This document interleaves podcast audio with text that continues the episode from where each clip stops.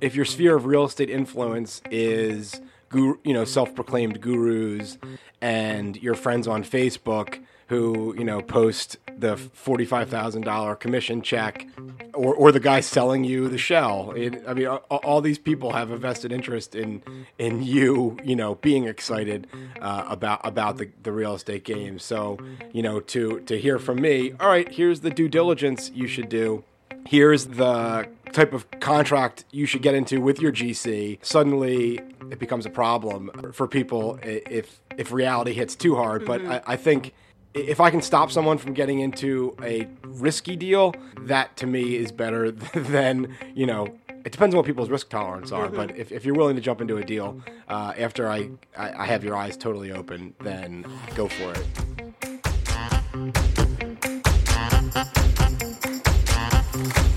Welcome to the Jumpstart Philly Real Estate Radio Show, the program that shines a spotlight on positive real estate development and neighborhood revitalization in the city of brotherly love.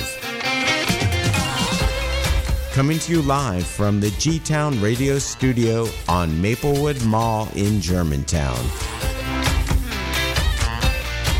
Here's your host, Alina Delisser.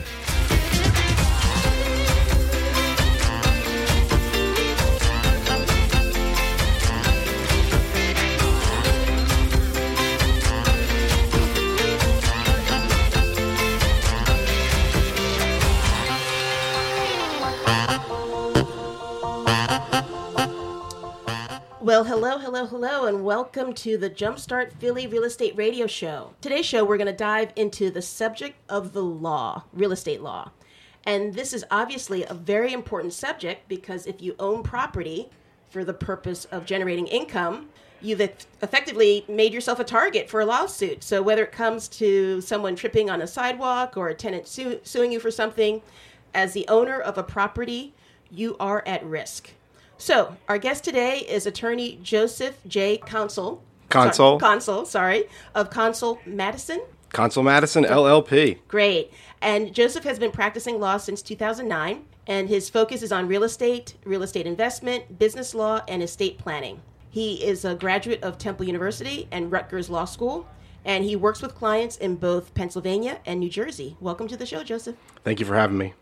So, uh, Joseph, tell us a little bit more about your background. Fill in some of the gaps. How did you get interested in real estate law? Uh, well, I went to uh, to Temple University. I was in their school of communications and theater. I uh, I, I, thought initially I was going to be some kind of a film critic. Uh, then I realized that the the the job prospects for, for, for, that were pretty low with the advent of the internet and all, all the free criticism out there. Uh, and t- towards the end uh, of my college career, I was sort of blanking on what I was going to do next in my life.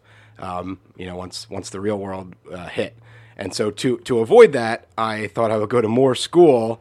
Uh, and sure one thing uh, led to another. I, I, tested really high on the on the LSAT to to get into law school, and that just sort of started the ball rolling. Where like suddenly, what was almost you know kind of like a, a lark turned into a, a serious pursuit.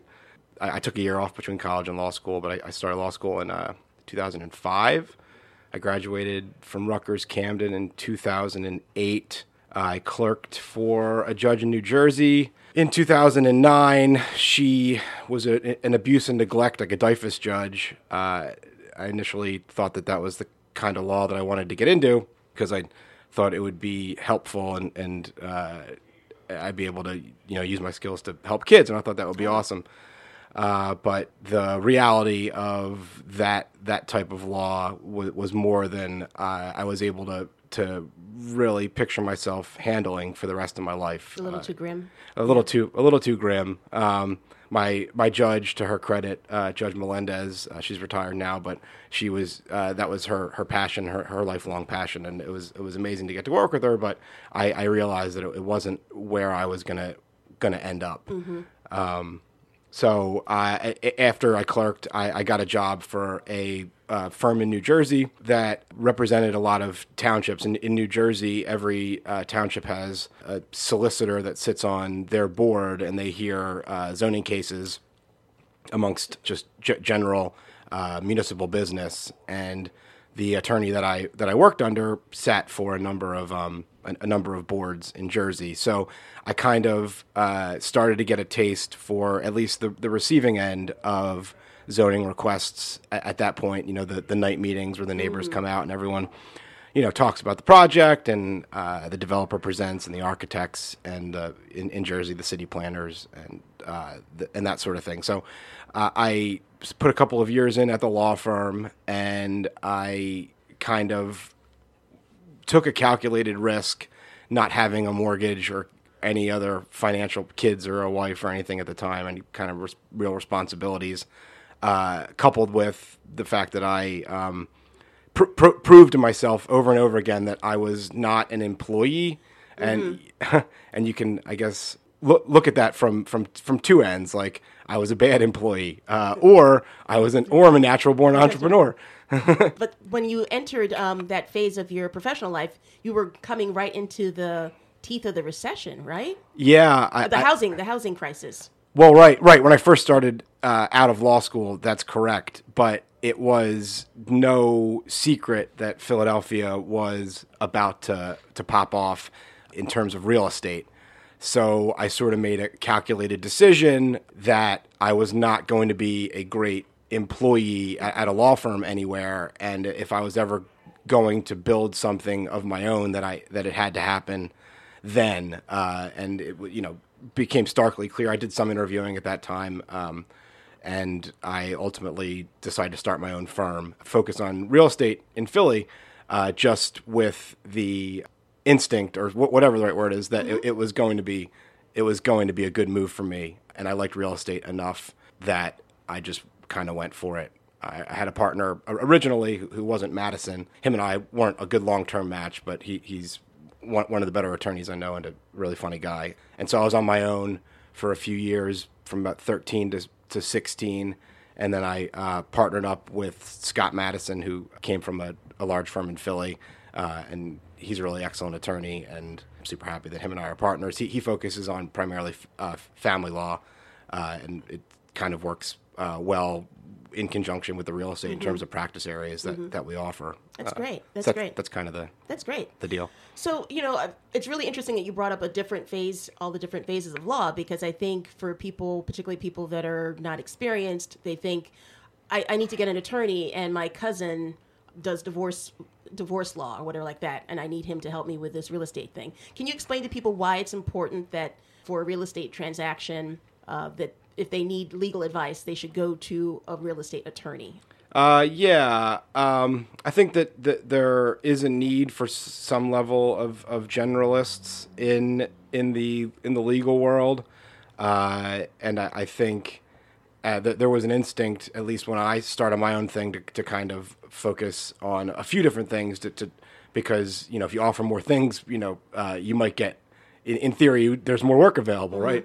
Uh, but um, it's becomes clear, especially when you actually start practicing heavily, uh, that w- without specialized knowledge, you sort of two things: you put people, uh, your clients, in uh, riskier situations because if I'm just dabbling in, I don't know, financing a, a private lo- loan or doing a contract for but between an owner and, and a GC for, for a project or even a lease. Um, you know, there, there's all, all sorts of forms on the internet, and I'm I'm sure that's a, a topic we'll breach Right. at some point, but that are meant or intended to make you feel like you're, you're getting a product similar to what a specialized attorney will be able to provide you with. But every deal is different, and mm-hmm. so if you're not dealing with someone that ha- has a, a breadth of uh, specific experience to what you're doing, you're kind of selling yourself short. And I, you know, the older I get, the, the more I, I see, or the, the more I feel like good attorneys know what their limits are mm-hmm, and don't mm-hmm. try to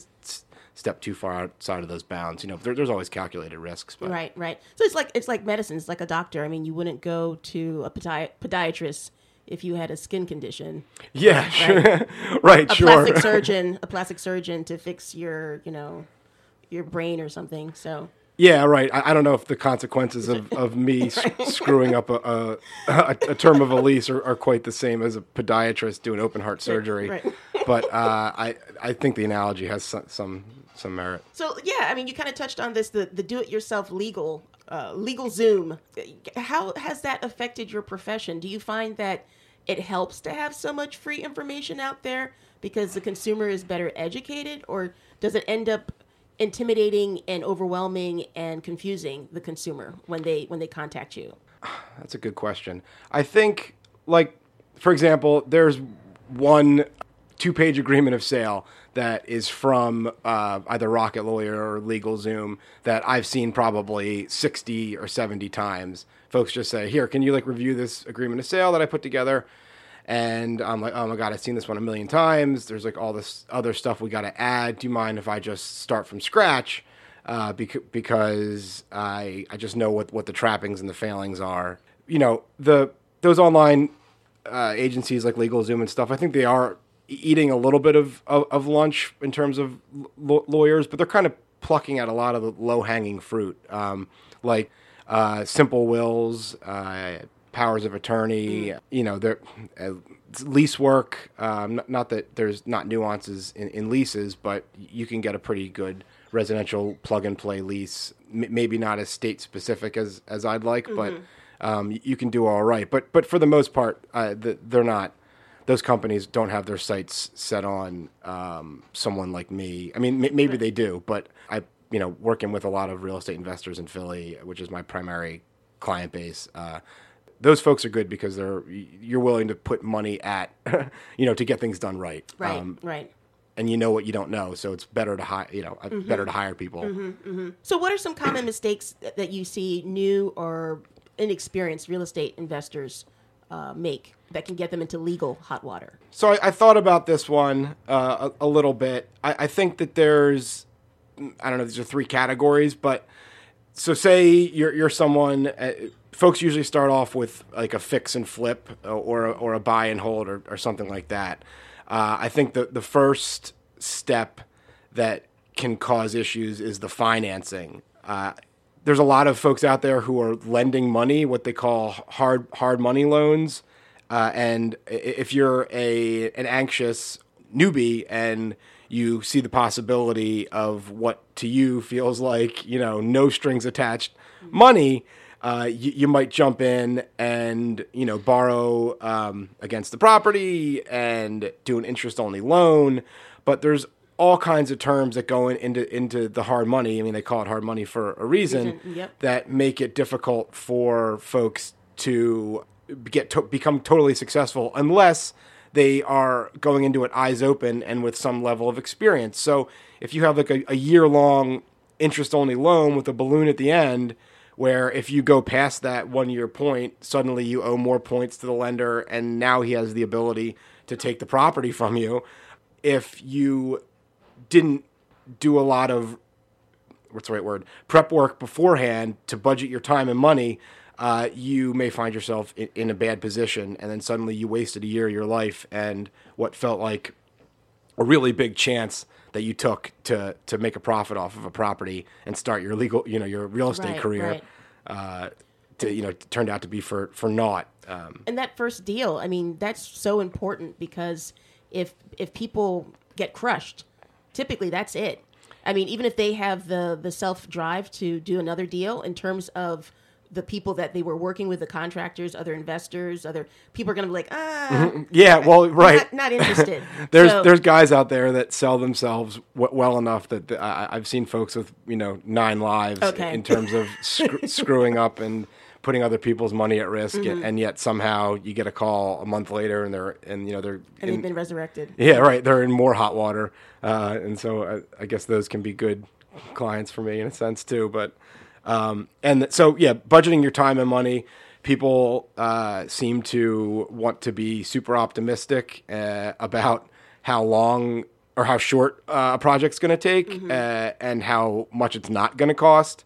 And so my, my advice, and I'm sure it, uh, uh, you know th- this is just good advice generally, but is to over plan for how long it's going to take, and you know over budget in terms of how much money you think you're going to spend by by a large degree. And how I mean, you know, with you being a, a licensed attorney, I mean, people come to you expecting to hear the full range of problems that they could potentially face. So how do you how do you kind of deal with your clients so that you're not kind of raining on their parade? You know that you're not seeming like a Debbie Downer. how how do you kind of counsel your your your clients so that they uh, maintain that enthusiasm and that excitement for the project? Well, I think part of my job is to bum people out a little bit. Okay. Um, well, or I, I guess bring Burst the bubble a little bit. yeah, well, bring bring to reality maybe. Uh, if if your if your sphere of real estate influence is guru, you know self-proclaimed gurus and your friends on Facebook who you know post the forty-five thousand dollar commission check, Right. Uh, and you, you get all jazzed about that. Or, or the guy selling you the shell. It, I mean, all, all these people have a vested interest in in you, you know, being excited uh, about about the, the real estate game. So, you know, to to hear from me, all right, here's the due diligence you should do. Here's the uh, here's the type of contract you should get into with your GC. Uh, so, suddenly, it, it becomes it becomes a problem for, for, for people if if reality hits too hard. But I, I think if I can stop someone from getting into a risky deal, uh, that to me is better than you know. It, it depends on what people's risk tolerance are, but if, if you're willing to jump into a deal uh, after I, I, I have your eyes totally open, then go for it. And you know you're an adult.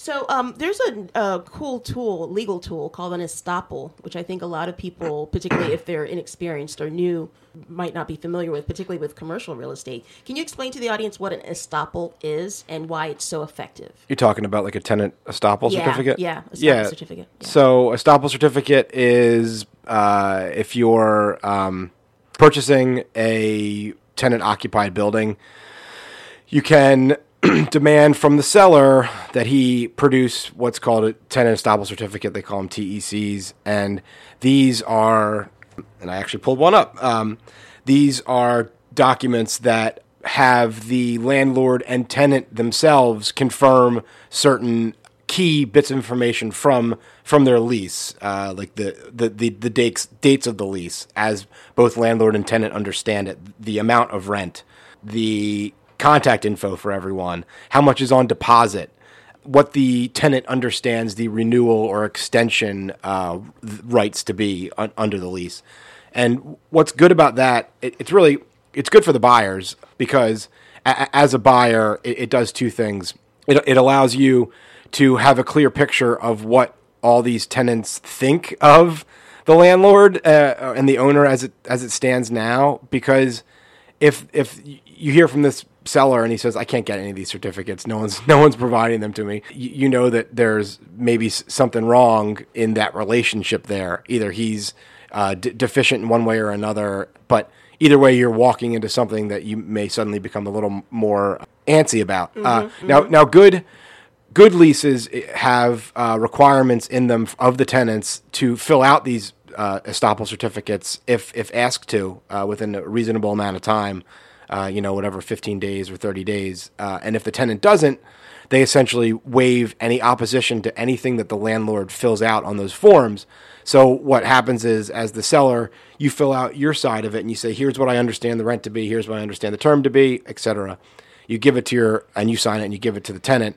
If the tenant fails to return it with their signature on it, uh, and they're either agreeing or disagreeing with what you put on there, then you can waive and, and the buyer, um, the tenant waives their legal objection to any of the, the things you put on there.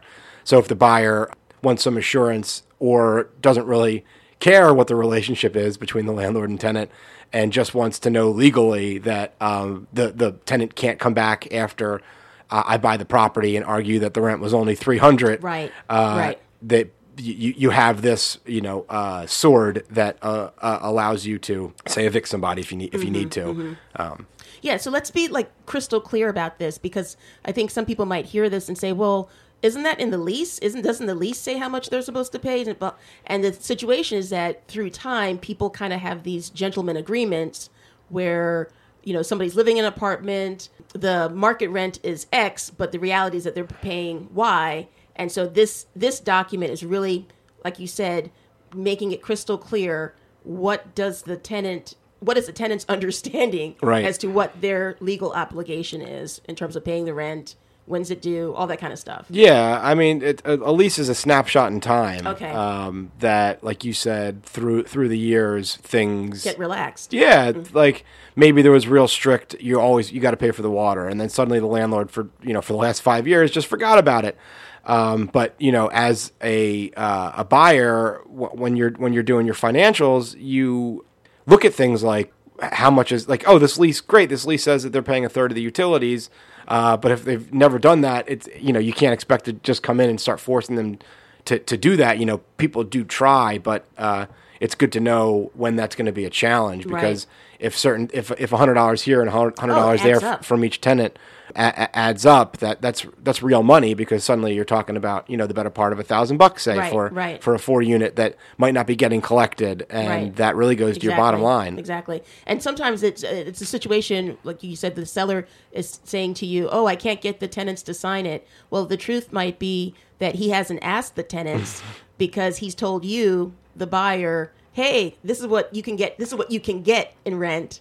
But the reality is he's been collecting significantly underneath that and now having the tenant sign something um, is really to is really to kibosh the deal. Yep, there's a lot. There's a lot of shady folks Yeah, i- yeah. in all in all business that, that I've that I've learned, um, and real estate's no exception.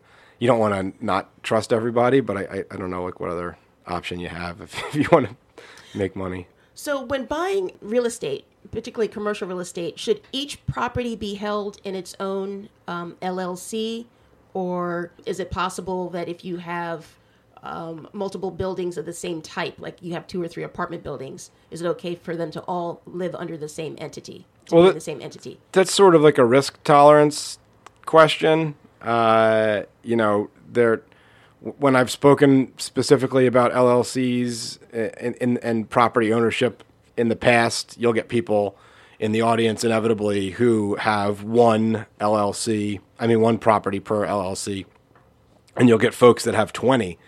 And, you know, the folks that have one, uh, it's their their ex, their reasoning is an abundance of caution. So the the the, sh- the shorthand is uh, imagine something that occurs at, at your rental property in in your LLC uh, that leads to a judgment of you know whatever five times the cost of the property.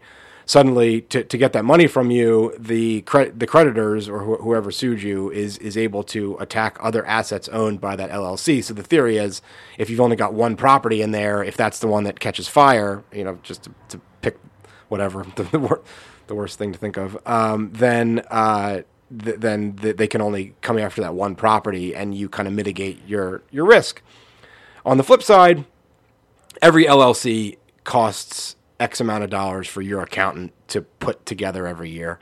Every LLC is an extra set of paperwork that you're going to receive, things in the mail, stuff you got to remember, folders that have to be filled with EINs and uh, you know to commercial That's a tax activity licenses. yeah. Right.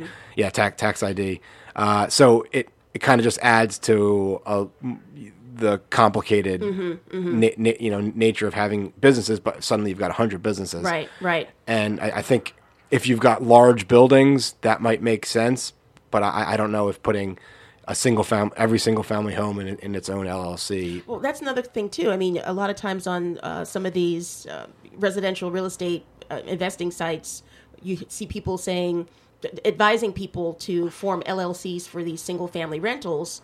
And you know, really, is that necessary? Uh, shouldn't that person just maybe get a really good insurance policy? That's what I was going to say. So the risk i i generally is is tempered by insurance. but let's back up a little bit. Let's explain what an LLC is for Oh. those that might not know. Yeah, sure. Uh, an LLC is a limited liability company. It's kind of a hybrid between a corporation and uh, an individual person, or you know, a collection of individual people. So, from a tax perspective, folks get taxed uh, not on the corporate level. Meaning, if you're a corporation, there, there's a certain uh, corporate tax that gets paid by the corporation itself before the money is allowed to flow to its employees or shareholders. Uh, with an LLC, if the the LLC profits hundred dollars for for the fiscal year and you own fifty percent, it's determined that you're, uh, you know, you made fifty dollars in that year. You know, that's kind of a Okay. there's it's a lot more complicated than that. But the the point the point is that's how it works. Uh, that's kind of closer to it being like a, a sole proprietorship, but Okay. it has corporate protections which allow you to do business as a business. So you don't put yourself at risk every time you buy a property. You start a company, and as long as you behave uh, as if you're a company, then the the world has dis- America has decided that you've got you've de- you deserve a level of protection uh, that will only hold that company liable. Right, um, right. You know, absent you doing something um, stupid personally, Right. Uh, that you know injures someone or is fraud or that sort of thing. Right. Then you're determined to have these corporate protections that allow you to, you know, in, in the worst case scenario, burn the bridges and, Right. and move on, start another company. So it's it's a potentially very powerful legal uh, ownership structure. And so for somebody who is just dipping their toe in the water, first time rehabber or uh, first time buy and hold with one property, um, you started to say that insurance, being properly insured, would be a better way to go than to form an LLC entity for this one single family house. Yeah, correct? definitely. Like it, you can kind of like think of uh, what like is the worst case scenario. What's the like how much of a judgment could I possibly get against me, and then see how much that would cost to get that much of insurance. And I think you'll be pretty surprised at how not not expensive it is to, to jack up your policy limits um, for insurance. So in, in that in that scenario, say your risk tolerance is five properties to an LLC or, or 3 If if something happens on property one, then the uh, assuming the insurance would cover it, the insurance would step in and cover that big judgment, and then properties you know two two three four five would uh, be totally fine. And you just move on, you know, move on, and you know, it affect your deductible and all that stuff. But that's that's a different conversation. Okay. Okay. So, folks, today we're speaking with real estate attorney Joseph Cons- uh, Consul. Consul. Consul, who practices uh, real estate law both here in Pennsylvania and in New Jersey. Okay, so Joe, I'm going to read you some real life questions uh, that I got from investors, and I'd like to get your response.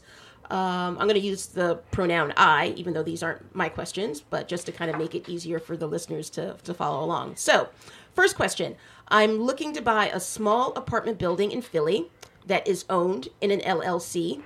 The seller has suggested I buy the LLC that owns the building to avoid paying transfer taxes. Is that legal? And is there any potential problem going that route? Well, it is legal, but the seller has already lied to you um, because uh, so if if say you have an LLC and LLC is owned by two people, they each own fifty percent interest. Um, if well, what's, what, what's a better way to think about it? So, say it's an LLC owned by one person. That person has 100% interest. According to the state of Pennsylvania or the Commonwealth of Pennsylvania, if I want to sell you that LLC and avoid transfer tax, I can't transfer. Uh, I can only transfer up to 90% over a three year period. So th- that's what triggers the transfer taxes. As soon as over 90% is uh, of an ownership is transferred within a three year period, you have to pay transfer tax. So in the scenario you're talking about, as soon as that guy sells the LLC, assuming that they don't have any creative sales agreements in place, the transfer tax is technically uh, immediately uh, becoming due. Um, now, folks try to get around that, uh, but because the ownership of an LLC is is uh, can, can be kept hidden, uh, and I can't really speak to that. Uh, you know, I I- I think that people probably do sell LLCs all the time, but if but this would be like an off the books deal because if you've got a title company involved and right. lending involved, Yeah. There's going to be other underwriters uh, looking at the Yeah. deal and they're not going to be willing to just ignore, you know, what's ha- what's happening uh, and and- and I'll, I'll let you get away with you know that uh, avoiding the transfer tax that sort of thing. So what folks can do is eh, you know if it's a large if it's an LLC with with large holdings and someone wants to sell it is you can sell off uh, pr- proportions of it over you know a four year period to uh, allow after that third year for f- full ownership control to switch over, and that in that way you can avoid transfer tax. You can phase out the old owners and, and phase in the new ones, and that that's a good strategy. Uh, although that's not really how the real estate game always works. You know, the, I could I could delve into the, the nerdiness the nerdiness of handling that sort of a thing for a while, but generally, um, you don't beat the transfer tax uh, if if you just want to buy the LLC. Um, if it's a real estate, if it's considered a real estate company, PA does they they know that trick and they're not Okay. they're not willing. Like like if you're a, a large corporation and you and you make bottle caps, but you also own um, you you also own a, a small warehouse. If you're selling that corporation, that transfer tax does not kick in because you're not considered a real estate company. Okay. That was, Right. I should have said that before I said the other stuff I said, but um, Okay. Yeah. yeah. Uh, so here's the next question. Uh, I have a couple of row house rentals in a section of the city that is starting to take off. I'd like to turn them from regular rentals to Airbnbs. Any legal issues I need to be aware of, um, or anything from a liability standpoint? Well, I don't know about a I don't know about a liability standpoint. I understand that they're they're pretty Because now I'm going to have more more people coming through, staying there, short term rentals. Yeah, so like from a, a if we're talking about Philadelphia, which I guess we this is Mm-hmm. hyper local, right? So we are uh, in Philadelphia. They've got what's called a, a limited. So if you're going to rent your property for uh, under 90 days on Airbnb, Philly doesn't care. They're more than happy to let you Yet. do it. Yeah, yet yet they don't. So from from from day from day one to to day 89, just go nuts. You know, if you're like a, a Airbnb weekend warrior, that sort of thing, uh, it's good. They they still want you to pay the hotel tax uh, and have a uh, BIRT, the business and income and receipts tax, and the commercial activity license, but they aren't going to regulate you um, and don't require a permit. If you're going to be renting your place from 90 days to 180 days, then you got to have a limited lodging permit. You got to apply for that and get that. But still, if you have a, um, the ability to either rent one home or if you have four rental licenses, you- you're you're able to do that. The issue comes in when you're trying to be full time and suddenly you're asking what's you know basically for a hotel license in Philly. Um, and if you think about it, it would almost be unfair uh, if these cities, and I know New York ha- had a big backlash against it, were to just say, all right, well, these apartments can now be full time hotel rooms, um, you know, with, with no repercussions, whereas the, the, the hotels, you know, that, that, that that's their livelihood. So th- these precautions, I think, are are, are good um, for the industry as as a whole. Uh, but Mm-hmm. you know, if, if you're going to just try to turn your single family home into a full time Airbnb, that's not going to happen. I mean, you, you got to go in front of the zoning board, and it's the kind of thing that folks are are shooting down left and right. It's just not uh, not really feasible in the climate right now in Philly. Um, Okay. Okay. Um, next question. My rental home caught fire and had extensive damage. I have insurance, obviously, but my tenant also carries renter's insurance. Do I have a legal claim to collect from his insurance company? Or is that just not, that's not allowed? no, But well, that's really for his possessions, right? It's yeah, not for the unit. renters policies. I'm I'm not a, a an insurance e kind of lawyer in, Okay. in that I, I don't deal with with the results of claims and that sort of thing. But I I, I know that renters renters policies protect the possessions of the renter, and then you know your your policy protects the around the renter, right? Okay. So here's a here's a interesting question. I'm a first time landlord. Can I evict a tenant for being rude and inconsiderate? Uh, there have been a few times I've needed to have contractors come into the unit to make repairs, and the contractor was either denied access or no one was home. In all of these instances, the time was mut- mutually agreed upon between the tenant, the contractor, and myself. Um, also, when I come by the unit, uh, just to check on things, um, to address issues with the apartment, to pick up the rent, etc. The apartment often smells like uh, weed. Um, not weed. I'd like to begin the eviction process or terminate this lease and would like to know if I can for those reasons. So the person has been paying the rent on time, but they're just really hard to deal with. Uh, well, let me give you the number, And- the number yeah. one lawyer answer, and that's it depends. Okay. Uh, so in in that scenario, Uh, if your lease says, you know, the tenant's got to provide access to the landlord or landlord's designees within 24 hours notice, uh, and the tenant fails to do that numerous times, yeah, technically you could you could file an eviction for breach of the lease. But practically, uh, and again, speaking hyper locally in Philadelphia, that's not going to get you anywhere. I mean, they, they might show up and the, the, judge might slap the tenant on the wrist, but they're, they're not going to allow, allow you to get the sheriff uh, right. to their house and to you know put their possessions at the curb because they um, you know t- they're going to tell the judge I you know whatever I told him yeah 24 hours is fine but I had to go to the doctors mm-hmm. or I had right. or whatever right. happened and there's just no way that that, that the sympathy the sympathy is going to fall on the side of the landlord in in that scenario um, yeah it's just not going to happen I mean for as you go up the ladder of infractions you get closer and closer to to me saying yeah that, that's good you know, uh, someone smoking weed, you, you smell it. I, I, don't know if that gets you there. Mm-hmm. If there's actual drug activity that's documented, mm-hmm. now we're getting closer to something that you could present to a judge and say, look, the cops have been called numerous times. Other tenants are complaining. Uh, and then you've got something that could stick for a, a breach of lease. Okay. Um, otherwise, it, it's just the uh, landlord sort of harassing the, the, the, tenant. Mm-hmm, mm-hmm. Okay. So here's a question. In the eyes of the court. In the eyes of the court. So here's a question from the tenant's uh, perspective. Um, my uh, A different question. My landlord died without a will, and now the landlord's son wants me to pay him rent. But the son, the adult son, can't give me any proof that he has a legal right to receive that rent because it's not clear who currently owns the property. Uh, I think. So, do I have to pay him? Well, in, in that really specific scenario, if if you consult with someone and they can't figure out who the person to pay is, uh, and again, that's we're talking about questions about probate now and administrations of estates. Uh, the short answer is you don't get to live. You're not living there for free.